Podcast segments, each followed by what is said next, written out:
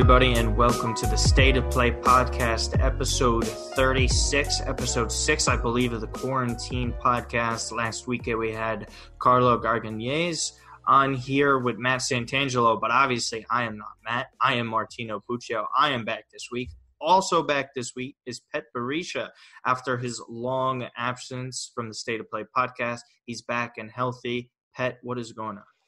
How's it going, man? Glad to be back. It's been weird not jamming with you guys every so often over the web about all things football. So glad glad to be back.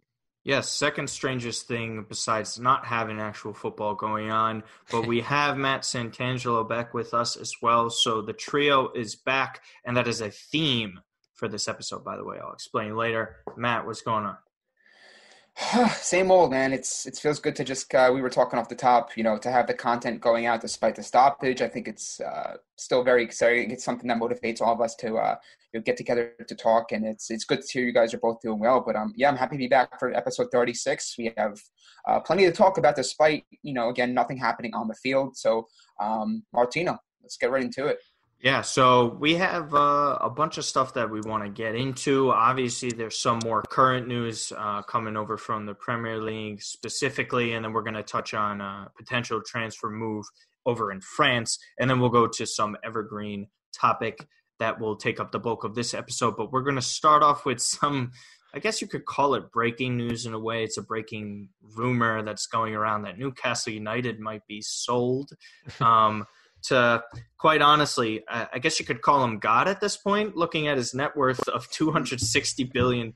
Uh, Pet, you would know a little bit more about this than I. We know everything that's been going on with Newcastle United. They're one of the more rich traditions, uh, not only in England, I think throughout the sport. We know how popular they are in pop culture, especially over here in the United States with the movie Goal. um, obviously, that was a huge thing growing up over here. It really. Um, allowed a, lot of people to get exposed to the Premier League and just like all the traditions over there. Um, this this would be great because this is a club that has obviously a rich tradition, like I explained. Um, the Premier League is just better when Newcastle United is a more competitive team. Not even you know competing for trophies, just having a good Newcastle United team. You know, it's kind of a nostalgia grab because they were pretty solid um, not too long ago. They've had a lot of back and forth between the Premier League, facing relegation, um, a lot of drama there. But now, is there potentially stability coming to the club? Well, I mean, you mentioned the big, a big club. The the capacity of their stadium is about fifty two and a half thousand people. Uh, Mike Ashley has put this club up for sale since 2017, and has essentially had a few nearly run-ins with with a few potential buyers. But this seems to be the one that is furthest along the lines. Um, Mike Ashley is renowned for being essentially not a very nice guy. All Newcastle fans hate him. I'm sure our friend, um, fuck, I forgot his name. What's up? What's our mate's name that comes on the pod? I don't know. You're gonna have to narrow it down. There's been a few episodes. Newcastle fan. Paraguayan. Roberto. Roberto. Roberto. Roberto. oh, I'm leaving that in. I'm not cutting that out. We're keeping that in. no, I'm doing Roberto a clap. We're restarting it. no, no. Yeah, so carry on. Yes, Roberto. Damn, I got podcast stage fright. Uh, so yeah, our, our, friend Roberto Rojas, who's uh, who's told me all about his adventures in the UK, beans on toast and all that stuff. Um, he would profess, as much as any Newcastle fan, that Newcastle fans hate Mike Ashley. I mean, during this kind of quarantine, isolation, uh, COVID 19 situation, he tried to furlough as many staff as he could across his various businesses. He tried to furlough his staff at Newcastle. Um, he's known for, for doing a lot of shady things. And although uh, selling a club to a. Um, you know, a sovereign wealth fund that is from a country that is not known for its uh, kind of human rights it is uh, it says a lot about Mike Ashley that a lot of fans are just happy to get him away from their club. Um, and essentially, it's worth I think 300 million pounds or so. The kind of new owners would be worth 250 billion. Which, to put that in perspective, the owners of Manchester City are worth 23 billion. Stan Kroenke is worth 7 billion. His wife is worth 9 billion. So if you combine the Kroenkes, that's like 7, 16 billion times that by fucking like 20 and you're basically mm. nearly there. Um, is a, they've got a monstrous amount of money. What it actually means for Newcastle, I'm not too sure in the short term.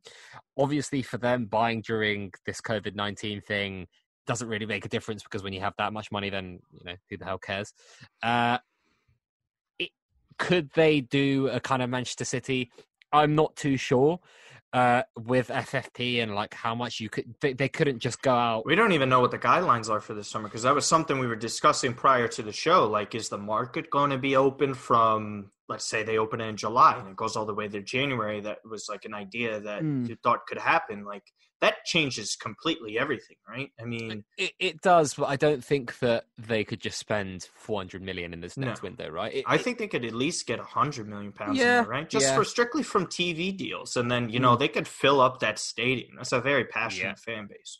Yeah, I think they could spend. Obviously, they'll spend more than they have done. We saw Hertha Berlin, I think, get some rich owners mid-season just before the COVID crisis. Thank And you they for spent- Piątek. You. Yeah, yeah, Piątek. uh, they got David Selke, a few other. Uh, no, was it Selke? No, it was uh, Matheus Cunha from um, Leipzig. So they did a bit of spending there, and it can show what the kind of new investor power. But like you know, you have to build a club, right? What Man City have done now, where they have the best training complex in the world, they are uh, up there in terms of revenue uh, in the in the world's leading clubs. Chelsea as well. Roman Abramovich uh, doesn't put any more money into the club; they are self-run. You know, you can't have investor money run you forever. So it's how quickly can Newcastle create a business model where they they put in money, uh, you know, they get some ROI on that from kind of like the asset Mhm. becoming more uh expensive. So that 300 million pound outlay like how much is that going to appreciate by by the time we look at back at this in three five ten years? So it'll be interesting to see what happens uh, i don't know uh obviously milan have gone through a change of ownership in the in the in the recent uh times inter as well. Mhm. like how have you guys seen that from a Serie A standpoint and do you think it would be a dr- different trajectory for, for newcastle? Um, um, I mean, I mean, I mean, I first, first off, on the Newcastle part, because I think it's worth mentioning how um, the Premier League itself feels like, or English football in general, the top leagues um, in, in the whole, you know, structure of, of, of English football. It feels as though the Premier League is the one league where you can um, anticipate, or at least somewhat go out of your way to say, hey, well, you know, Newcastle with the, you know, the lofty ambitions, the money injection, all that stuff, are a team that could turn it around much quicker uh, for a club that just was was bought, right? I think you saw, you know, what happened with Wolves, right? They go from the, you know, the, the second tier of football in England to being a team that's, you know, in the top four, top five conversation. So I- I just want to bring that up. I feel as though when it comes to takeovers, when we talked about the spending and how ultimately how far or how much we can project how quickly they can rise back up to being um, to, to what uh, Martino said as the team they once were as a team to be uh, uh, taken seriously. I think it's something that's definitely uh, much quicker, and I think you're ultimately Newcastle fans can at least be hopeful that their rise could come quicker than probably they expected. But speaking on what's going on in Serie A, I just think it's um, in terms of takeovers, it's very interesting because I feel that with the exception of Milan and Inter, uh, we really don't know what the future holds for Roma, right? Roma were obviously bought by James Pallotta. Then there was a possible sale that was going to occur um, recently, but I think his name is uh, his last name is Friedkin, if I'm correct Yep, on that. Martino, Correct. Yep. another American, another guy who, with a lot of money to spend, and I think there was a lot of people that want to run Pallotta out of town. But you know, takeovers seem so very complex in general, but when you kind of throw them into the Italian teams, I feel so everything is just that much more so many, chaotic, that much so many less guarantees. Less guarantees, a lot of moving parts because you know there's a stadium involved. Right now, you think with Milan, they're talking with Inter, they're talking about getting a new stadium. You all know the go- local government has a big say in that, right? So, I, I don't. It's really hard to say. I think right now, Inter seem very stable. I think Yeah. they're, they're heading obviously in the right direction. The project is strong. Um, you know, they're trying to build again that stadium with Milan. As for Milan, we really don't know what Elliott's ambitions are. We really don't know what their intentions are. I think it's clear that they're probably not going to get the same um, buying or, or purchasers coming to the forefront, or that we probably expected and they expected um, when they did take over from uh, Li Yonghong a couple years ago. But I, I don't know. I think it's Italian takeovers just seem to be very, very difficult and. Not many teams get taken over. I feel a lot of teams are owned by Italians. They're owned by um, local businessmen. You obviously know the Agnelli family with Juventus. They're a lot of these teams are very wealthy, and they tend to stay uh, within Italy uh, ownership. So I, I don't know, Martina, What, what do you? What are your thoughts? Yeah, I have a I have a lot of thoughts on it. Right, so when you like look at a club like Milan, the asking price from everything we've seen is is ridiculous. A billion dollars for them currently is just not. That's not a fair. Is it is it ridiculous though? I mean, I, Newcastle three hundred million. Currently, yes. Only because I want to say this, just because what are the guarantees that you have with this club? They're financially not in great shape. I know they covered a lot of their debt losses, and that's fixed for the most part.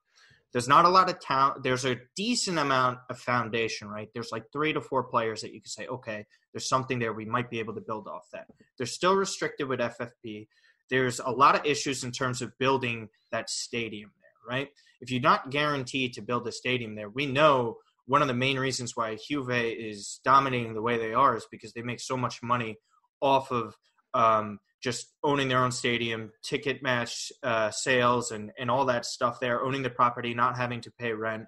Um, then then like the amount that that would cost not to only like purchase the property and then build the stadium again, it, it's helpful that Inter are willing to do that with them. I think there actually is light at the end of the tunnel, considering the financial crisis that's probably going on in Italy right now. They might be able to convince the city, hey, we need you guys need something that's going to help boost this economy. Adding a new stadium in here, uh, it's more, it's better for a tourist attraction. Both clubs are going to be making more money, and a profitable Milan and Inter makes everything better, right? There, there's no way you could lose. Um, but then again, like there's no it's not great tv money coming in there one of the better like if you're a buyer with multi multi-billionaire and you're going in facing like hey could i buy a premier league club like newcastle united for 300 million pounds or whatever currency we want to use in this example. And then we have them for 300 million pounds. There's a better stadium um, that you can make money off of. 52000 is, pre- is pretty damn good. It might not be 80000 in the san siro but 52000 is fantastic. Then, when you look at the amount of TV money you make in the Premier League, the the popularity of the Premier League compared to Serie A right now, like Serie A is not a sexy league, especially over here in this market. We're looking at a market of over 300 million Americans. Matt can tell you this as well. Serie A is is a very niche. It's not as popular as the Premier League. How PSG is more popular to an extent throughout this country than a lot of the top Italian teams like Inter and Milan. So when you factor in all that stuff, you kind of sit there and say to yourself, why would anyone really want to purchase Milan at this point in time? Like if Milan were were to be for around 650 to 700 million euros, then then you say yeah. But I do agree with you, Pet, to an extent. Like a billion pounds, you could argue, is a fantastic investment because there's just so much to make. Because like think about if you're able to just make Milan a, one of the top clubs in the world again then the valuation of the club is going to be over three billion dollars, in my opinion. I mean, like they have that much potential. I mean, Manchester City's is nearly at three billion, so that mm-hmm. kind of lofty ambition isn't. I, I, wouldn't say that's a silly number, right? It, it's kind of. I did just read an article actually as you guys were chatting. Uh, funnily enough, um, this valuation that Newcastle are supposedly being buying bought, bought at, it's actually increased the value or like the apparent valuation of Sheffield United. So, you know, that kind of looking at that asset and saying, okay, well, if that's worth 300 million, like, you know, what's this worth? You know, I think, uh, yeah. was it Farhad Moshiri? What did he buy a stake in Everton for? Uh, I, am not too sure how much it was, but I think Everton are only worth like 450 million.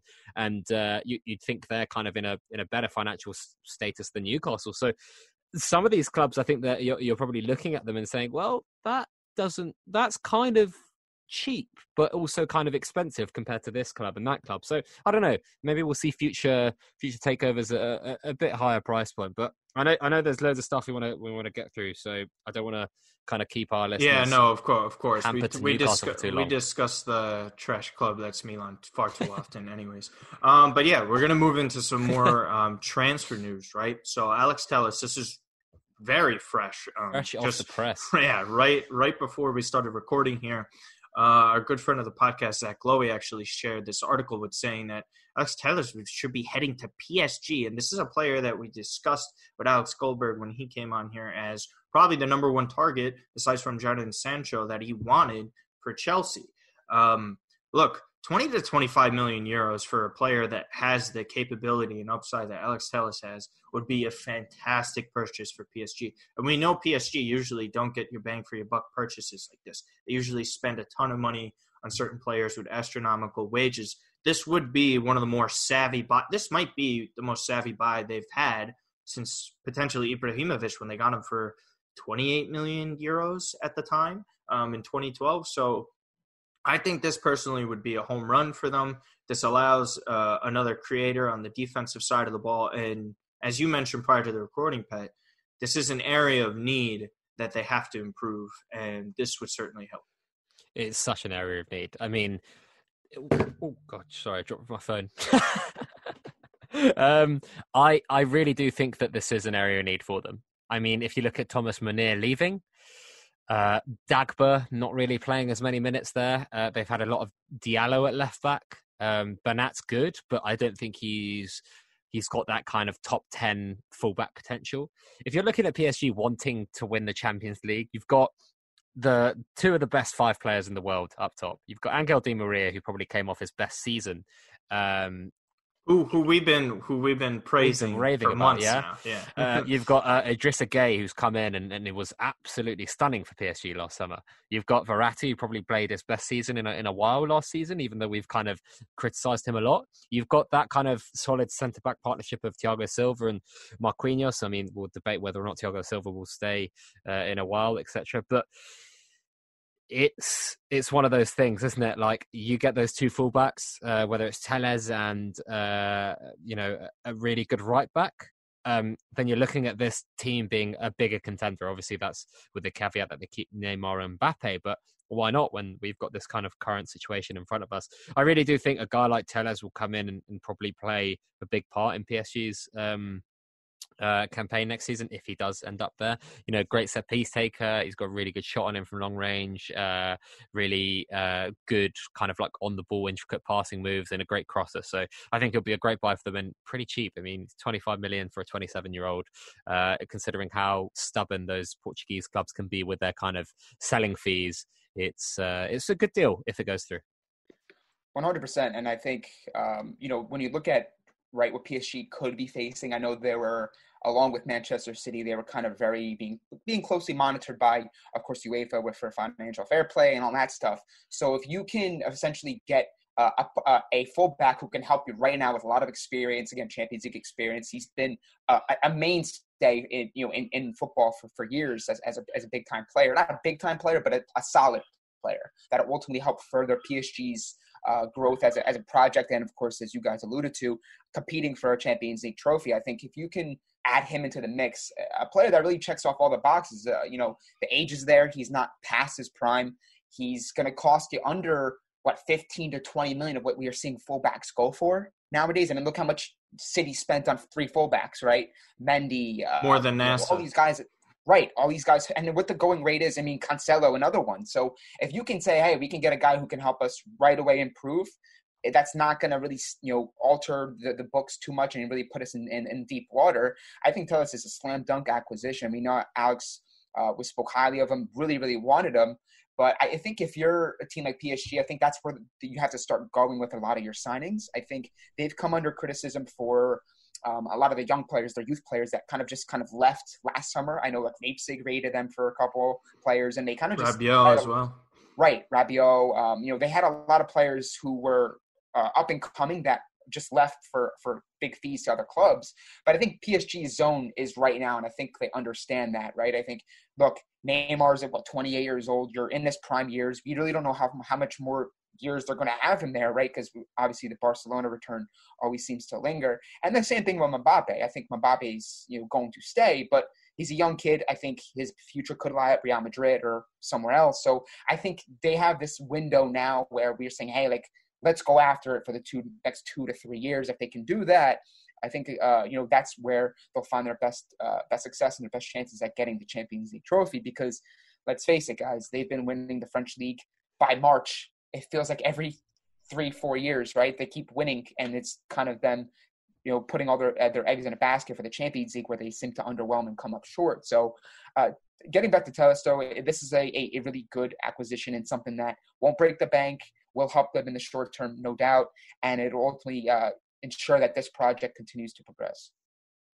Yeah, and, and, you know what? I think they're right on the heels of of getting over the hump too. I I thought they were really one of the dark horses in terms of gambling aspects that you could put some decent money on and actually have have them win. Because I just had a feeling that it, Neymar was finally putting it all together, and he was. Mauro Icardi was performing for them too in the Champions League yeah, really well. I yeah, Verratti as well. Like as Pet mentioned, he was just like finally channeling in, and then when you have Di Maria and Mbappe, like and Keylor Navas to just seal it, like they were there, they had an opportunity, but we are moving on now to Arsenal. And they were playing so well right before everything started to happen. The defense was finally improving um, under Mikel Arteta.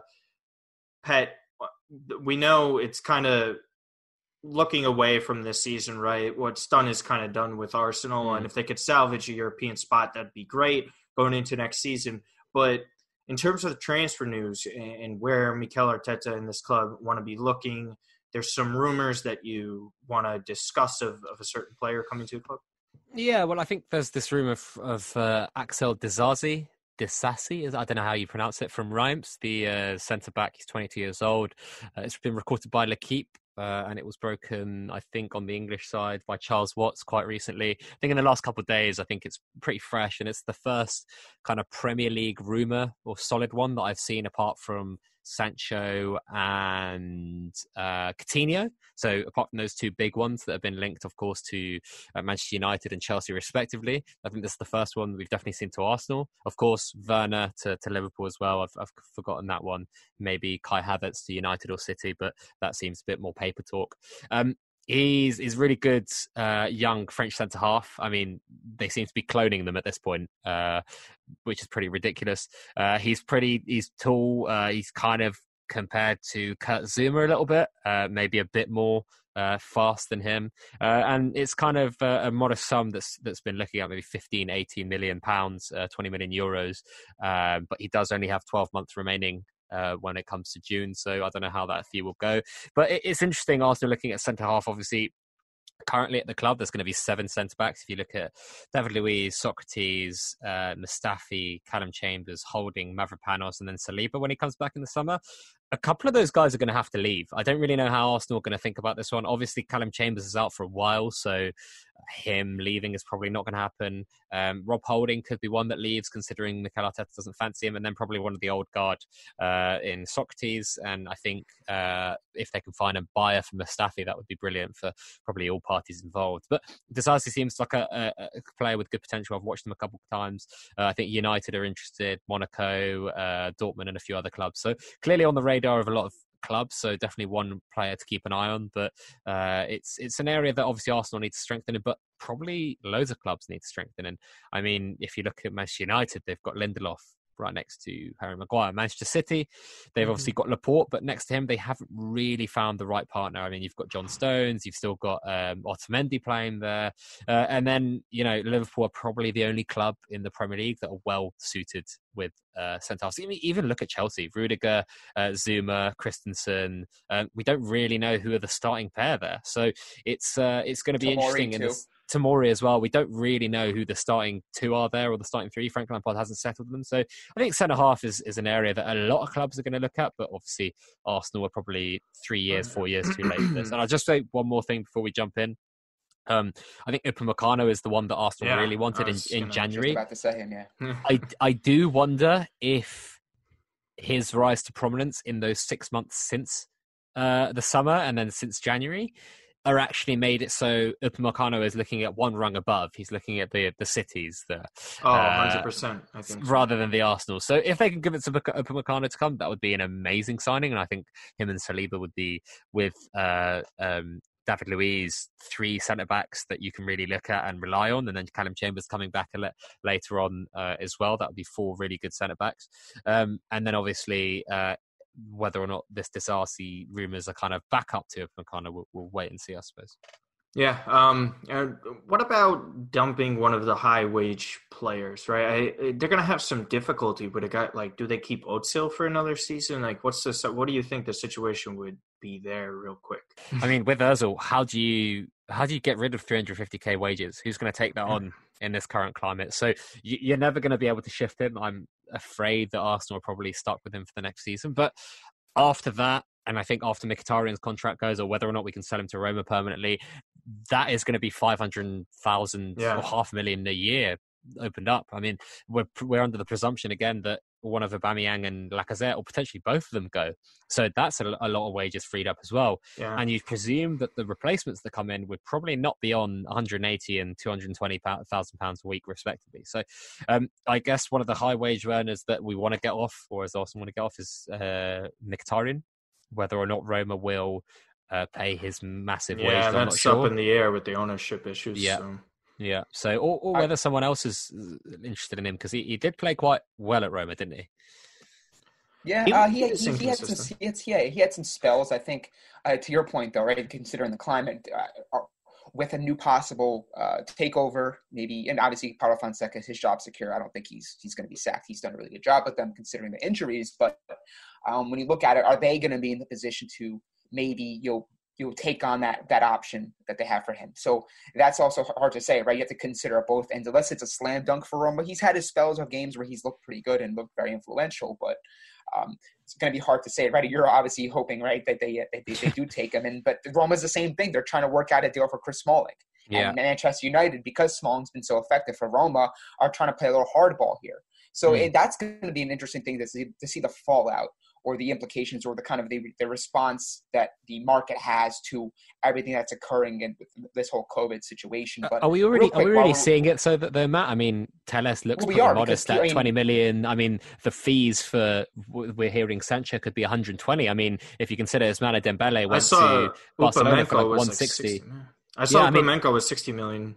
and he was he was talked about for coming for like 80 million last summer. Yeah. So you know, maybe maybe we're already think- seeing it. Too with with Arsenal's situation because we talked about um, you know we talked about obviously the the, the defense we talked about uh, shifting contracts we talked about the attack with uh, Aubameyang who's been a hot topic and Lacazette right? But I think this is something where if you're an Arsenal fan and you essentially get rid of at least one of them, right? Because I think it would be kind of difficult to say, hey, we're going to dump two of our start starting attackers.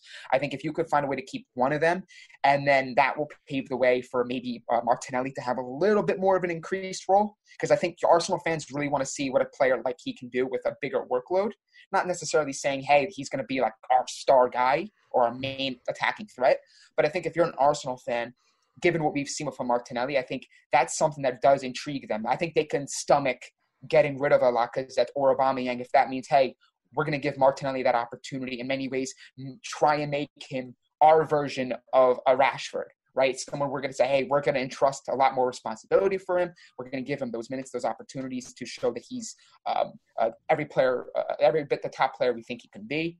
Um, what do you think about Martinelli in general? If if we're on the, the conversation of possibly that that forward line being shaken up. Uh, I mean, we've got Martinelli. There's uh, Saka as well, which is uh, another amazing prospect for Arsenal. They're really lucky to have those two 18 year olds. Um, if Saka can play further forward as well, there's also Reece Nelson around. Um, for the record, I think one of those uh, one of those strikers will stay. Um, Martinelli is probably going to get more and more minutes, just considering how bloody good he is. I mean, 10 goals in his, his maiden season uh, at Arsenal in all competitions is really, really amazing. I mean, if you also consider one of those goals was at uh, Stamford Bridge, for example, uh, two of those goals were at Anfield. I mean, it's a really good hole for him. Uh, the other thing I want to say about him as well, what he's done is crazy. I mean, he's come from fourth division Brazil to the Premier League and played at a really, really high level for his first season. So I think expectations for him are really high because of how well he's done. I hope he can take it into next season. Um, if one of those two strikers does go, Arsenal will definitely have to replace them. But I don't know if it will be a like for like swap. It might be um, a winger. Uh, as opposed to um, as opposed to a forward, because you could have Martinelli and another striker, either Aubameyang or Lacazette playing the number nine role. Uh, Nicola Pepe, Reece Nelson, Saka out wide. There's a lot of options there for Arsenal. Um, so I, I, don't know. It's it's going to be really interesting uh, Arsenal summer to to come. Um, let's see what happens, and I suppose it's going to be either really really good or really bad. I mean, the last thing I want to mention is um, uh, obviously with Mkhitaryan, it's Mino Raiola, right? So if he wants something done, usually it gets done. So let's see whether or not he goes out on another loan and we get a, a lot of the, the wages covered, or there's a big, uh, not a big fee, but like a modest fee for Mkhitaryan and he accepts a pay cut. But um, I think some of those kind of chess pieces will start moving as soon as. Um, you know, a couple of those deals start flowing through, then Arsenal can look at um, uh, then uh, Arsenal can look and actually, you know, making some moves. But we've got a little uh, debate coming up, don't we, uh, Martino? Yeah, so we wanted to keep some evergreen content as well, so you guys can go back and listen to this whenever you know this debate would come up. I think this is generally one of the ones that gets talked about the most unofficially, in my opinion. So we're going to start it by prefacing by saying this is clearly opinionated. I don't think there's any truthfully wrong answers unless it's just an absolute dumb player you put into this conversation that would make no sense. But we are going to do who is the third best player within the Messi Cristiano era. Obviously, behind those two, because those two right there are the greatest players that we've seen, um, that we remember in our lives. We're obviously like in our mid to late 20s. Um, and we're just gonna preface uh, go by from 2008 when they first started winning every single Ballon d'Or up until you know like the Luka Modric year, but still they're they're still undeniably the two best players. That, that, that was just like a of course, yeah, sympathy course. one, wasn't it? As well, you know. Yeah, I mean, there's always been debate back and forth on who deserved a certain Ballon d'Or, what year as well. I know uh, a lot of people think other players deserved it in certain years, like you know Wesley Sneijder. Um, you know, there's been Suarez mm. of the worlds and, and, other players that they wanted to give out the award to. I know Van Dijk was another one that came up recently. Mm. Um, but clearly, those are the two best players, and we're just going to get into it. So we'll let Matt go first on what player he thinks is the third best player of this generation. Take it away. All right. So yeah, this is this is a very difficult one because you know we're talking to 2008 and you're talking just here in 2020 so we're talking about 12 years now there's a lot of players towards you know 2008 that were in their prime and maybe their careers ended maybe like 2012 2013 um, i know like we talked about off the top in our in our whatsapp group guys like samuel eto'o thierry henry and you know they still had a lot of success you know at the tail end of the the 2000s and early 10s but we're talking a longevity here. You're talking about 12 years where you feel like they would have to cover those sorts of years, right? We're not talking about that one individual year. We're not talking about that one individual season or whatever. It's, hey, who's been the best since then? And I think for me, that the, the first name that came to mind, um, and there were a lot that came to mind, I considered a lot, I'm sure you guys did as well, um, was Ibrahimovic. And the reason why I say this is because even before you know his success and his superstardom and his world class um, status predates 2008. Right, he was again uh, at Juve um, in 2002, 2003, that era with the whole Calciopoli, and then he went to Inter. He won there. He obviously won at Milan in the early tens, but you know, he, and you know. He's still winning. He's still a player that you know up until nearly the past couple years, where he was at LA Galaxy and obviously he's at Milan. He was winning the league every year and putting up ridiculous numbers at PSG, and that's and, and Manchester United, obviously the year where they won the, the Europa League. He was injured, but nevertheless, he was part of that team. So I think for me, given the numbers he's put up, given the success he's had, given the fact that he's been, for the most part, able to stay healthy throughout, minus the injury. I mean, you're looking at a player who, let's call it since 2000, 2003, was, and now you're looking at about 17 years of like top success, top years of of goal scoring, winning, and doing it everywhere, and doing it different leagues, and and you know defying odds for a player his size, right? I think you know it's difficult to leave out a guy like Iniesta in this conversation, right? We all know mm. his effect on Barcelona. We all look at Messi. We all look at you know Ronaldo. So there's going to be people that say, hey, what about what about Modric? What about Ozil? What about some of these players, Ramos, right? So there's a ton of names, and I think Martino put it best. It's it's subjective. There's probably no right or wrong answer here. It's just a matter of opinion, how you feel the player has impacted um, the game, his on the field success, and maybe his contributions to um, a winning legacy, a winning era at a certain club. But for me, I think it's got to be Ibrahimovic. He's got the goals, he's got the star power, he's um, got the longevity.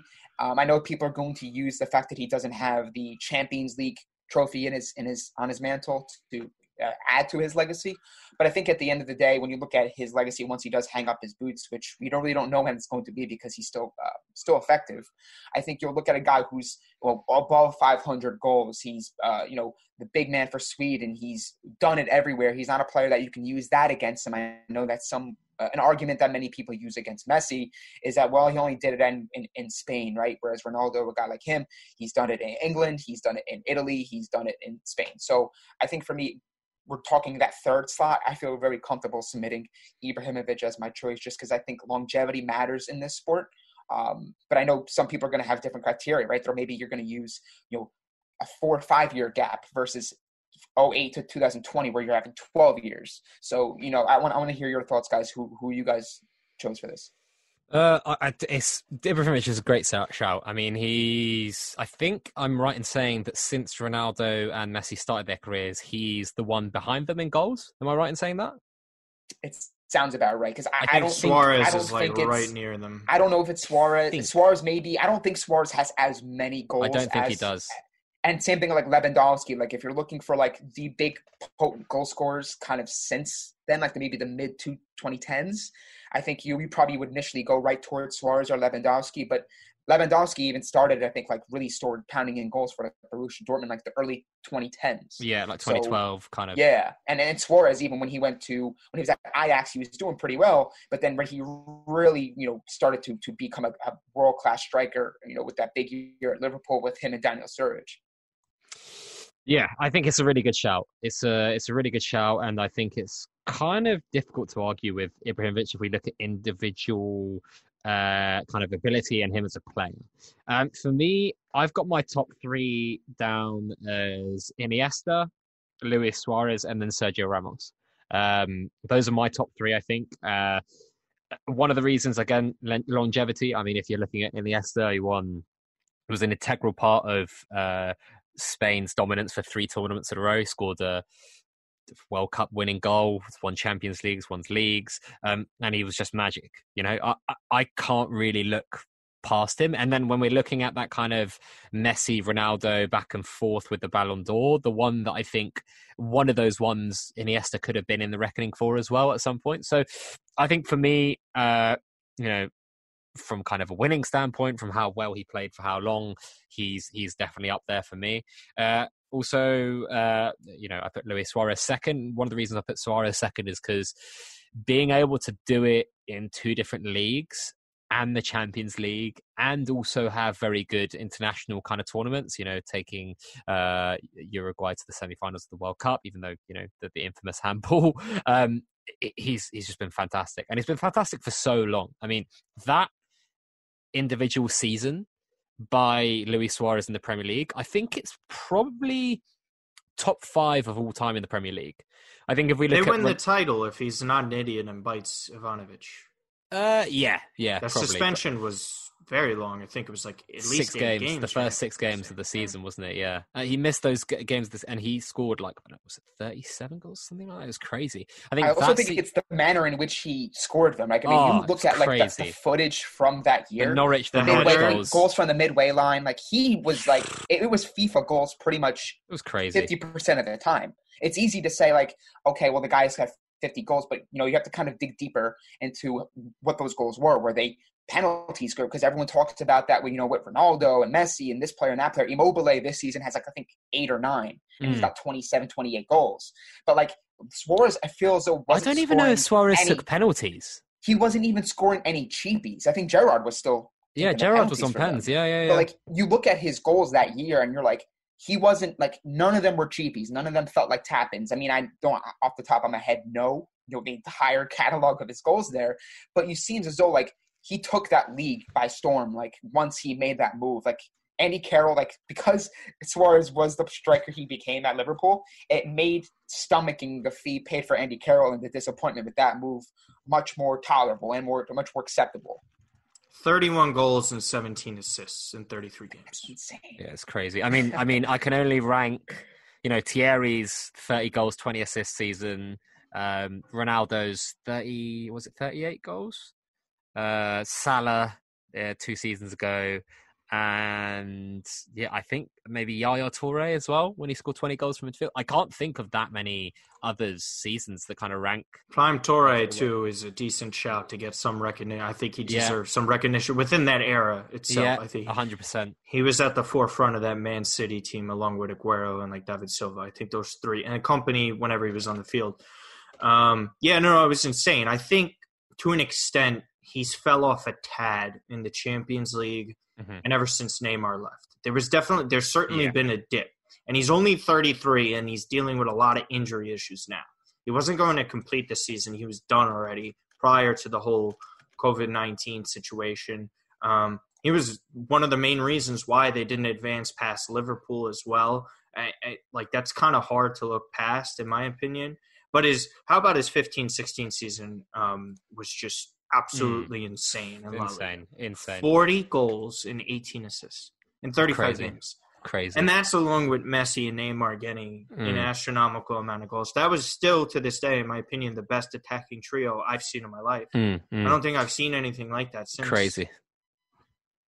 Um. So I mean, I I think he he has to be also like in that conversation of the three Hmm. players that you have that you would have, um, in that discussion for third best player. Yeah. Um, Yeah. in the in the general because it's just the same thing with the World Cups. You're right. I mean, him and Cavani were a hell of a duo. I still haven't forgiven him for the for the bite on Chiellini. It's kind of like weird because it's like I don't care that Chiellini got bit because I don't like the guy, but it just like it completely changed the complex of the game because then they Mm. score from the header. Godin scores like right right from there afterwards, and then Italy gets knocked out. Mm. Cup. Um, but I mean, I think you're right. I, he was doing it at the two best leagues in Mm. the world. Go from And in the Premier- Champions League, right? I mean, if you remember, Oh, yes. scored in the final. Oh, He of course. The the PSG was it the semi is was it quarterfinals or the semifinals where he did the nutmeg on David Luiz and then stuck it in the top corner. It was, you know, that season he was just a joke. So I, I think for me, if you had to Mhm. put a gun to my head, it, it'd be a toss up between him and Iniesta as the third best. But um, I think maybe Iniesta because the international uh, success maybe just edged it. But as an individual player, I think Mhm. Suarez is probably better. My, you know, third one, Sergio Ramos. You know, I don't, I don't think there's much explanation needed. He's pivotal in those kind of four Champions League wins. Um, the the header to equalise against Atletico Ma- Madrid in the Champions League final. That was actually interestingly my first ever bet. Right at half time, one 0 Yeah. down. Sergio. Ramos scored the next goal, twenty to one. I'll remember that Oh till the day I God. die. Brilliant. Wow. Um, I yeah, also think it's. Uh, I'm sorry. I think it's also. and they lose that if Diego Costa doesn't get I, hurt. I also Yeah. think it's something to consider too. Is that right? Because we're talking about international tournaments and we're talking about Champions League and all that stuff. And I think it's it's difficult to say right because there's certain players that maybe don't, don't get afforded the opportunity to play at the World Cup, right? So, it, for example, like let's say if you're going to Mm. say, hey, well, you know what? I'm going to go with this player over an Ibrahimovic, over an Iniesta, over a Ramos for the simple fact that he did it in on a major tournament in addition to his, his at the club level. But Mm. how much it's you have to ask yourself this question when when you know trying to you submit your answer to this is how much do you weigh a five six game span right i think it's that's also what kind of comes into play because if you're talking about someone like in the premier league for instance or someone playing playing for a team like liverpool or manchester united where you got all these competitions you got the cup play you got champions league you got you know the premier league and they're playing more games than anyone else or top across the top five leagues to put up the numbers like a suarez did for like a full body of the season and then to maybe use something like that against a player where say hey but he didn't show up at the euro or show up at the in, in, in the world cup the way many people expected him to do. like that's kind of the argument that a lot of people use against It's Lewandowski, stupid. It's stupid right because they say they. well he didn't show up for poland i'm like yeah but poland got bounced in the first round Can, can I can I group can I offer can I offer like a other side of the coin?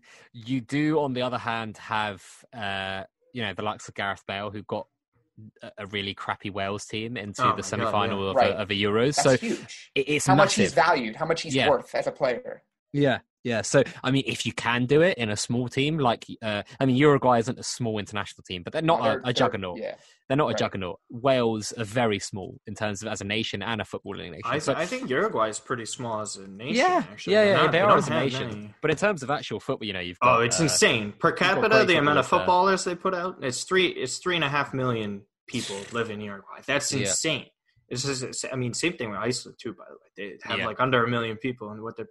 I think one of the main things that you have to have in this argument is if you're starting a team today, and you didn't have the chance to take Messi or Cristiano, is who do you start your team with?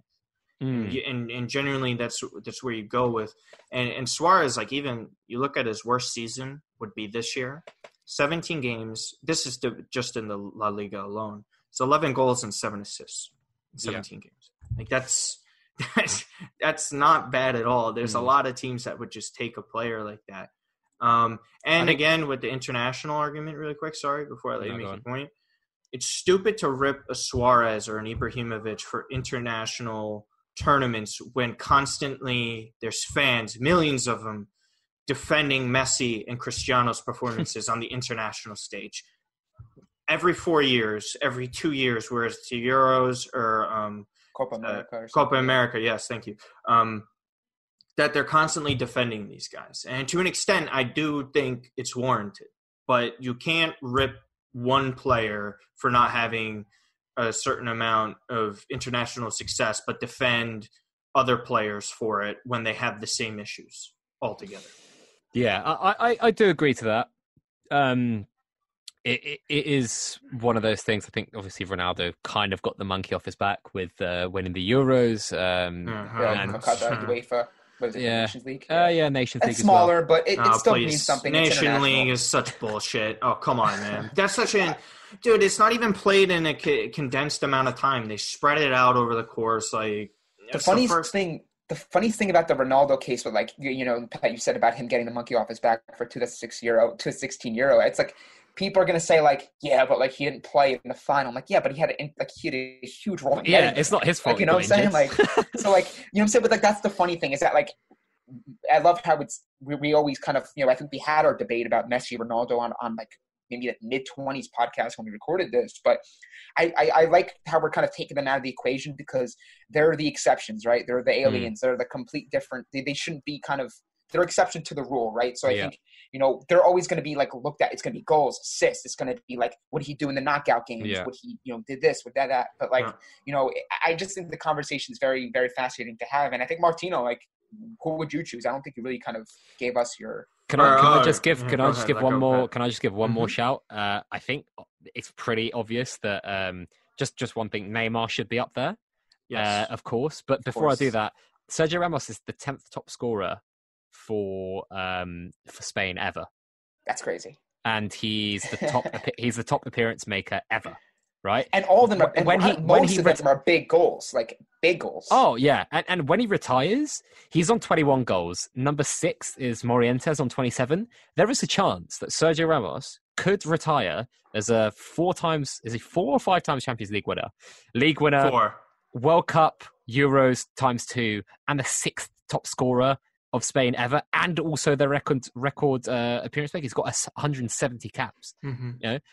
I'm writing off crazy numbers here. He, he's definitely up there. Um, obviously, Neymar, I think, as well, third top scorer for Brazil ever, uh, top scoring Brazilian in Champions League history. Uh, he's definitely going to be up there. He's one of Brazil's best players of all time for me. So, uh, yeah, those are those are my, I guess, three or four that I'd put behind those those two. No, that's all fair. I mean, it's a it's a twelve year gap, like we were talking about. Yeah. It's it's definitely. I think I think Kroos as well in, in Mm. Pirlo to an extent with midfielders. If you want to throw out two other midfielders, I think I think Kroos is just probably the most underrated midfielder Mm, I've probably ever seen. It's clo- it's close. amazing. I like the transfer fee he went for to Real Madrid was absolute robbery. Um, the the amount that he steps up all the time, I know that that midfield alone at Real Madrid is insane. Um, World Cup winner as well. I think they got a good shot at winning a Euro um, when that's played next year. Um, but for me, I have Ibrahimovic. I think a lot of the time it's held against him that it didn't work out at Barcelona, and he's deemed the issue for it when that's just not the case. Because a lot of times there's great players who don't work out at certain clubs and and go on to do extraordinary things at other clubs. Like and Thierry Henry is one of the best examples that you could think of. Didn't work out at Juventus, and then he goes over to the Premier League and is the best player that's ever graced that league, and it's not particularly close. And I think it's unfair to, to put it against him. And everything he's done at PSG and at those poor Milan teams is insane. He was carrying teams that had no business winning any trophies. If you look at them on paper, right? Like, look what he had Antonio Nocerino scoring like eight goals in a season, getting national team burn for, for a team that went to the Euro finals in 2012. And, and look look what happens to these club afterwards. Like they're in flux Mhm. for a while. They're not doing well. He he was the best player on those inter teams when they were winning those league titles.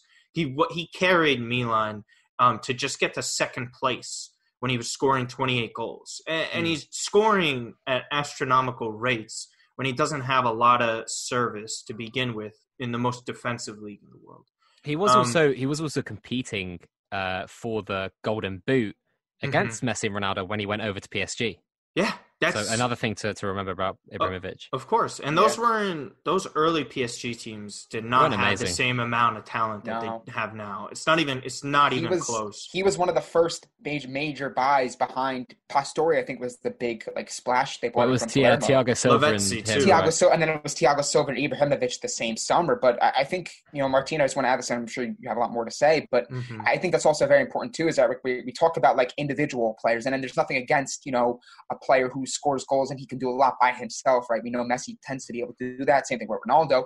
But there's something to be said about like a guy like Ibrahimovic going to pretty much all the major leagues minus the Bundesliga and being able to not only produce for himself but to really elevate those around him from like an attacking position Yeah. and a striker position.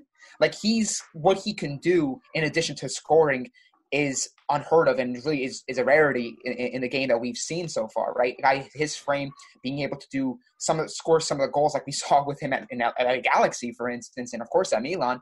But you know, make players like Boateng give careers to guys like Nocerino. Um, you know, give second second Abate, extensions to careers. Right, Cassano, for instance, or even Robinho, Pato, like he elevated like an entire team to a title. Like obviously, we know there's a lot of players that contributed towards that.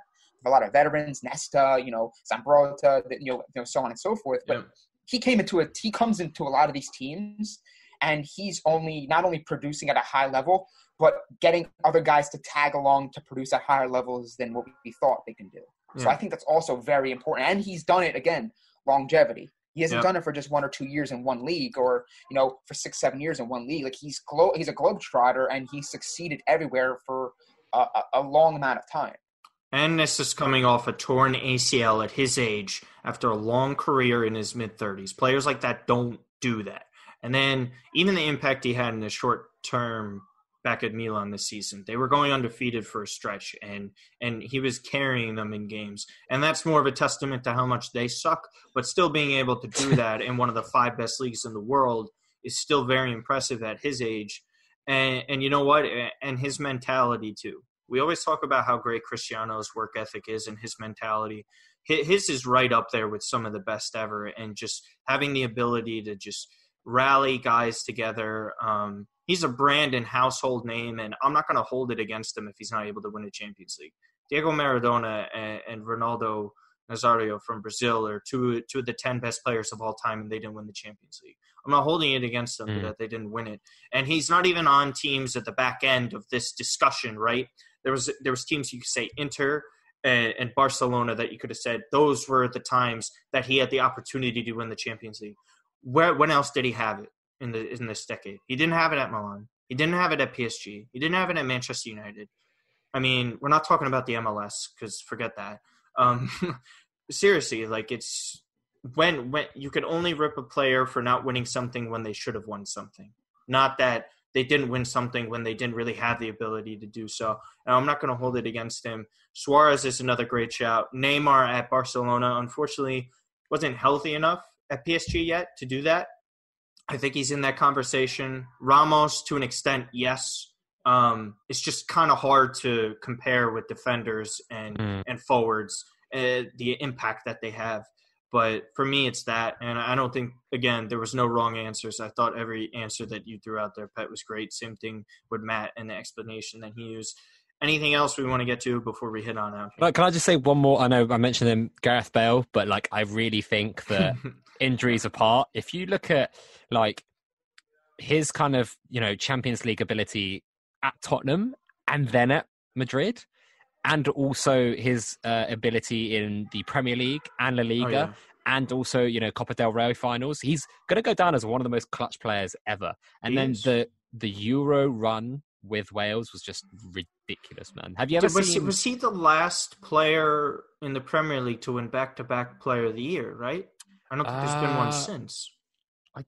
Yeah, I think you might be right. Did he win it back to back, or was it He did young, win back-to-back. Was it No. young player and then player of the year? I don't remember. I want to say it was. Player of the Year because he was just It was that traditional outside the box left footed curler into the top left corner. You know what I'm talking about? He just like had that pace and, and peace of mind to just cut in front of the defense, get that shot off. Oh, Inter, Inter fans know that one, man. Oh, good. Yeah, good. that hope was they, one of like that's one me. of like the classic like and then we talked about it, right? We talked about individual performances. Like I think you can have the body of work, and you but you have to start talking about like those defining, like those career defining performances. Like you can look at Ibrahimovic, Ronaldo, Messi, like all the players have them. Like Iniesta, you know, you look back at his catalog of performances, and you could point to like a one or two games where like that's like that's peak Iniesta. Like that's as good as we ever going to be able to see from a player in the midfield position. But you know, a guy like Bale, for example, I think which hurts him a little bit, obviously, is the whole kind of situation at Real Madrid. But you look at the seasons that he's had at Real Madrid. For any other player, they're phenomenal. But when you go to Real Madrid, again, the expectations are sometimes very difficult to reach. Like he's had seasons where you're like, oh, Bale's had an off season or he hasn't been the same player, he hasn't lived up to the height, yada yada yada. And then you look at the stat line at the end of the season, and you look at like Madrid hoisting up another Champions League trophy, and you're looking at Bale with like 14 goals, like 12 assists. Mm. You know, like that's a that's a fantastic season, right? You know mm. what I'm hmm. saying? So like that's the thing that that's that that works against Bale.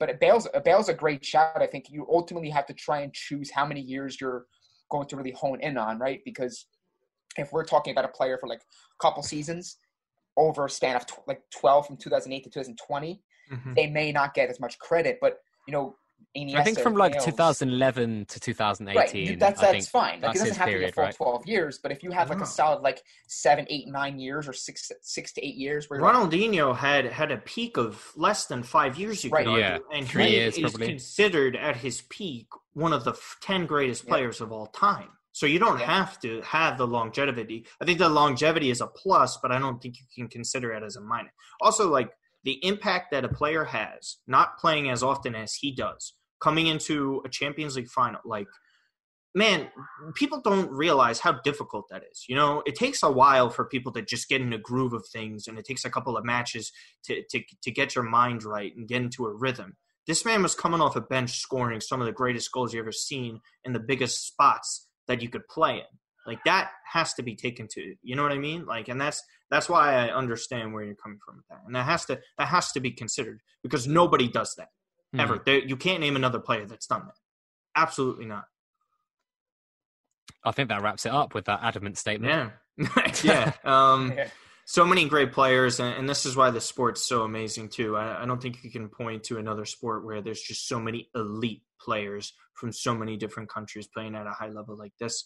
And that's what makes this podcast great. That's what makes chatting with you guys great all the time. We'll plug your stuff. Pet, we'll let you plug first because you haven't been here in a while. Let everyone know what you've been up to. Uh, not much, man. Uh, just still, still grinding away, still working. Uh, obviously, still doing the Football Index podcast. The show must go on as always with with all our content and everyone's content. Uh, was out sick for a little bit, so that's why I can contribute to the state of play. But obviously, back in action now. You can find me at Pet Berisha on Twitter at P E T B E R I S H A, and uh, we might have some video content coming up at some point in the mm. coming months. So keep your eyes out. Matt, uh, Twitter at Matt underscore Santangelo. I'm actually contemplating maybe creating like a football, like strictly football themed, like IG account with like public photos, public discussion, because mm. um, I think uh, Instagram's a really awesome, great platform to get other perspectives. I well, think we've got oh, the yeah. state of play, uh, right? You know, which handle, I think we're, so. we're gonna we're gonna try and maybe get that launched for you guys, so you guys can kind of join in there. I know there's a lot of people that like to see like uh, you know different images, you know, famous moments, get into discussions and debates like this, which I know are often held on Instagram. But yeah, you guys can find me on Twitter, like I said, at Matt underscore Santangelo. I did something in collaboration with AS Roma this past week, so yep. go check that out. Um, some scattered football stuff coming your way with their magazine. I'm very excited about that.